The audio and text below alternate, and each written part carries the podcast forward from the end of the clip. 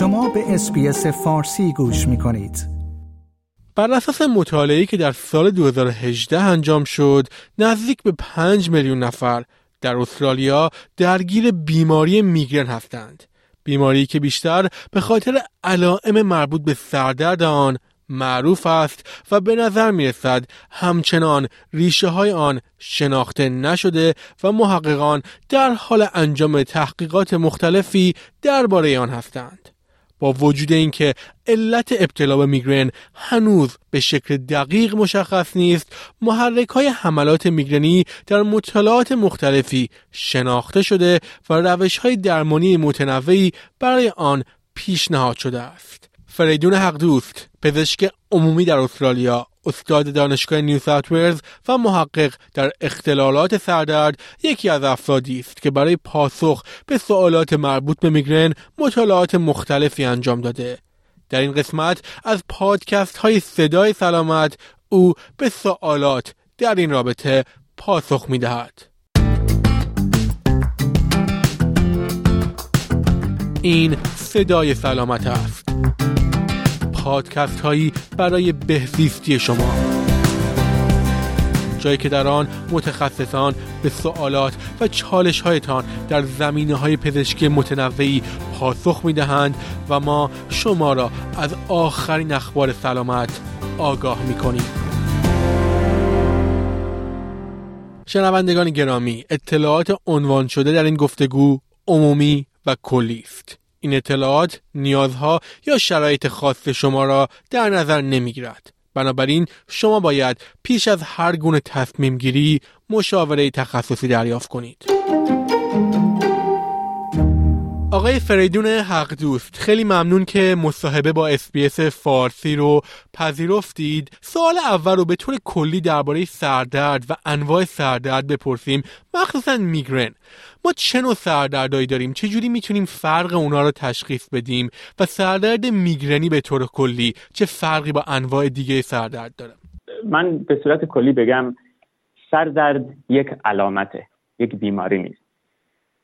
ممکنه ما سردرد بگیریم برای دلایل خیلی مختلفی. ممکنه سردرد ما اصلا سرماخوردگی داریم و سردرد می‌گیریم سرماخوردگی که برطرف میشه سردرد هم برطرف میشه. ما سردردها رو کلا به دو دسته تقسیم می‌کنیم. سردردهایی که بهش میگیم اولیه یعنی یه مریضی ما داریم که مریضی سردرده. یه سردردهایی داریم سردرد ثانویه. سردردیه که این سردرد به خاطر یه مریضی دیگه است اون مریضی اگه برطرف بشه سردرد هم برطرف میشه. مثلا سردرد ثانویه مثل ضربه به سر. اگه کسی به سر ضربه بخوره ممکنه همون لحظه به صورت حاد یا بعدا دچار سردردی بشه که این سردرد مربوط به اون ضربه است و ثانوی است. سردرد اولیه مثل مریضی میگرن. میگرن یک بیماریه که یکی از علائمش سردرده. این رو ما همیشه میگیم. بعضیا به اشتباه به هر سردرد شدیدی میگن میگرن. مثلا سردرد شدیدان میگن من میگرن دارم. ولی در اصل میگرن یک بیماریه که علائم مختلفی داره. یکی از علائمش سردرده. ولی میگرن علائم دیگه ای مثل تهوع استفراغ سرگیجه حساسیت به نور حساسیت به صدا و یه عالم علائم دیگه داره. که حتی ممکنه شخصی که میگرن داره وقتی ازش می‌پرسی کدوم یک از این علائم خیلی اذیت می‌کنه. نگه سردرد بگه تهوع خیلی اذیتم می‌کنه. خیلی حساسیت به نور دارم سرگیجه دارم. سردرد رو می‌تونم تحمل کنم ولی تهوع رو نمی‌تونم تحمل کنم. هر سردرد شدیدی میگرن نیست. میگرن یک بیماریه که یکی از علائمش سردرده خب ما به طور دقیق چطوری می‌تونیم تشخیص بدیم که این سردرد مثلا میگرنه یا علائم ثانویه یک بیماری دیگه است؟ برای همه بیماری ها بهتره که ما تشخیص رو بذاریم دست پزشک و کسی که متخصص تو این زمینه. خیلی ها خودشون رو خودشون لیبل میگرن رو می‌ذارن و میگن من میگرن دارم. وقتی ازشون می‌پرسی میگن که نه پیش هیچ پزشکی نرفتم و خودم فکر می‌کنم میگرن. تشخیص میگرن مثل مثلا تشخیص دیابت نیست. برای دیابت کاری که ما می‌کنیم یه تست خون می‌گیریم و بر اساس نتیجه اون تست میگیم که بله شما دیابت داری یا نداری. ولی تا امروز ما هیچ تستی به این شکل برای میگرن نداریم. برای تشخیص میگرن ما شرح حال می‌گیریم و بعد بر اساس یک سری معیار میگه که اگه مثلا تمام این معیار رو مریض داشته باشه مثلا فلان داشته باشه A داشته باشه B C داشته باشه میگیم میگرن. اگه نداشته باشه میگرن نیست و باید ببینیم کدوم یک از مریضی های دیگه خب جناب حقدود فرض کنیم که پزشکی تشخیص داد که فردی دچار میگرنه. اولا ریشه های میگرن چی؟ یعنی چی میشه که بعضی از افراد دچار میگرن هستند و بعضی نیستند؟ بعد همونطور که اول صحبتاتون اشاره کردید سردرد می‌تونه یک پیام باشه. آیا سردرد میگرنی هم یک پیامه و اینکه چه پیامی رو داره میرسونه این موضوع؟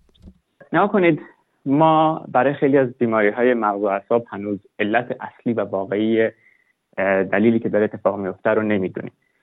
ولی یه عالم اطلاعات داریم یه عالم مقالات و مطالعات داره روی این موضوع انجام میشه. برای میگرن ما اون رو یک بیماری عصبی عروقی در نظر می‌گیریم. یعنی یه سری به سری دلایلی که ما دقیقا هنوز نمی‌دونیم یه سری آدما پتانسیل این رو دارن که این آستانه دردشون پایین تره و بعد تحریکات عصبی که ممکنه اتفاق بیفته. ما یه عصب داریم به اسم تریجمینال که این عصب خیلی تاثیرگذار روی رخداد می‌گیره. تحریک این عصب ممکنه برگرده پیام رو به مغز بفرسته و مغز موجب اتساع عروق توی مغز بشه. حالا چرا؟ یکی این اتفاق براش میفته. چون در نهایت درد میگرن احتمالا به خاطر یکی از علل مهمش این گشار شدن اتساع رگهای داخل مغز. حالا چرا یکی این اتفاق براش میفته؟ یکی اتفاق نمیفته. چرا یکی مبتلا به میگرن میشه یکی نمیشه؟ می‌تونه یه عالم دلیل داشته باشه که ما هنوز کامل نمی‌دونیم. ولی ژنتیک تاثیر داره. کسی که تو خانوادهش پدر و مادرش یا تو خانوادهش کسی میگرن داره احتمال بیشتر داره که مبتلا به میگرن بشه. ولی به این معنی نیست که صد درصده. و یه عالم فاکتورهای دیگه هستند که موجب بهش میگیم تریگر موجب محرک میگرن میشه. یعنی ممکنه چند نفر دو نفر هر دوتاشون مستعد میگرنن یا میگرن دارن تشخیص میگرن رو دارن. ولی یکیشون مثلا دو سه سال یه بار یه سردرد داره یکیشون هر ماه یه بار سردرد داره. و چرا این اتفاق میافته؟ یه سری محرک ها وجود دارن و ممکنه یک شخص با این محرک ها بیشتر در ارتباطه مثلا محرک های محیطی مثل سر و صدا نور زیاد شلوغی استرس استراب و چیزهای شبیه به این. موجب میشه که تعداد حملات برای یک شخص متفاوت باشه با یک شخص دیگه. درباره محرک هایی که گفتین های محرکی هست که مثلا توی تحقیقات ثابت شده باشه که محرک اصلی میگرنه یا تاثیر دیگه بیشتری داره روی سردرد نسبت به محرک های دیگه؟ مطالعات زیادی تو این زمینه هست. ما خودمون هم یه مطالعه روش انجام دادیم بر اساس گزارشی که مریضا انجام میدن بر اساس مختلف. چند تا محرک هستن که ما تقریبا دیگه مطمئنیم که اینا خیلی تاثیرگذارن. مثل استرس انگزایتی استراب مثل درد گردن مشکلات گردن و به خصوص توی خانم ها در زمان پریود شانس اینکه اگه شخص میگرن داره شانس اینکه حملاتش اتفاق بیفته نسبتا بیشتره و کلا می‌دونیم که میگرن توی خانم ها خیلی شاید در از آقایون حدود سه برابر داره درباره راهکارها چطور؟ یعنی افرادی که دچار یک سردرد میگرنی شدن چه کاری می‌تونن انجام بدن؟ چه اول اینکه این سردرد رو دارن تجربه می‌کنن؟ چه وقتی که به اوج سردرد رسیدن؟ نکنید ما برای مدیریت میگرن درمان کلا به صورت کلی درمان سردردهایی مثل میگرن. ما باید صبور باشیم و نیاز به زمان هست. تا به امروز ما درمانی نداریم که بگیم این قطعا برای شما کار می‌کنه. برای میگرن ما درمان مختلف داریم. پزشک باید یکیشون رو امتحان بکنه اگه نشد اون یکی. و امتحان هر کدومشون ممکنه یکی دو ماه طول بکشه. یعنی شخص باید دو سه ماه مثلا دارو رو مصرف بکنه. برای حملات اگه جواب نداد بعد تغییرش میدن به داروی دیگه. مراکز مختلف من در جهان هستم دارن کار می‌کنن که بتونن راهی پیدا بکنن که برای هر شخص درمان شخصی خودش مثلا ازش تست بزاق بگیرن بگن تو فلان مولکول توی بزاقت هست. پس مثلا ممکنه تو به این دارو بهتر جواب بدی. ولی به صورت کلی برای درمان میگرن ما می‌تونیم بگیم که ما دو نوع درمان داریم. دو, دو حالت درمان داریم. حالتی که شخص حین حمله است یعنی همین الان درد داره و حمله میگرن اتفاق افتاده و باید یه جوری این حمله رو متوقف کنیم. یه حالت دیگه اینه که شخص امروز درد نداره ولی ما به شخص دارو میدیم که در آینده دچار این حملات نشه. این برای افرادیه که تعداد حملاتشون زیاده خیلی شدیده از کار و زندگی افتادن. و یا اینکه به دلایل مختلف به سری داروهایی که ما برای حملات میدیم عوارض میدن خب مجبوریم داروی پیشگیری بدیم. پس یه سری آدم دارو حین حمله می‌گیرن. یه سری آدم چون نیاز هست سری آدمایی که مصاب می‌گیرن هستن ما نیاز از داروی پیشگیری داریم حالا برای حین حمله ما داروهای مختلف داریم که از مسکنهای ساده می‌تونیم مثل ببریم مثل پاراستامول و بروفن و اینا تا مثلا بقیه مسکنها. و داروهایی هستن که مخصوص می‌گیرن چیزی مثل پاراستامول درمان مخصوص و سپسیفیک میگرن نیست. یعنی برای درد حالا برای میگرن هم استفاده میشه. ولی داروهایی هستن که مخصوص درمان حمله میگرن مثل داروهای مثل سوماتریپتان که این داروها آخرشون با تریپتان تموم میشه. داروهای مختلف داریم یکیشون مثال سوماتریپتان. برای پیشگیری هم همینطوره. ما یه سری دارو داریم که این داروها برای میگرن درست نشدن. مثلا برای فشار خونه داروی ضد فشار خونه داروی افسردگی. این داروها رو دیدن توی مطالعات مختلف که برای میگرن هم جواب میده و الان ما برای میگرن هم ممکنه تجویز بکنیم برای اینکه از حملات آینده پیشگیری بکنیم. ولی چند سالیه که یه گروه جدیدی از داروها که مخصوص میگرن هستن درست شدن که ضد یه پروتئین به اسم CGRP ما بهش میگیم calcitonin gene related peptide یا CGRP این داروها میان و این مولکول رو بلاک می‌کنن. و خب این داروها مخصوص میگرن درست شدن و الان چند تاشون تو استرالیا در دست هستن. ولی این برای افرادیه که سری معیارهای خاص دارن. مثلا بیشتر از 15 روز در ماه سردرد دارن خیلی شدیده به داروهای دیگه جواب نمیده.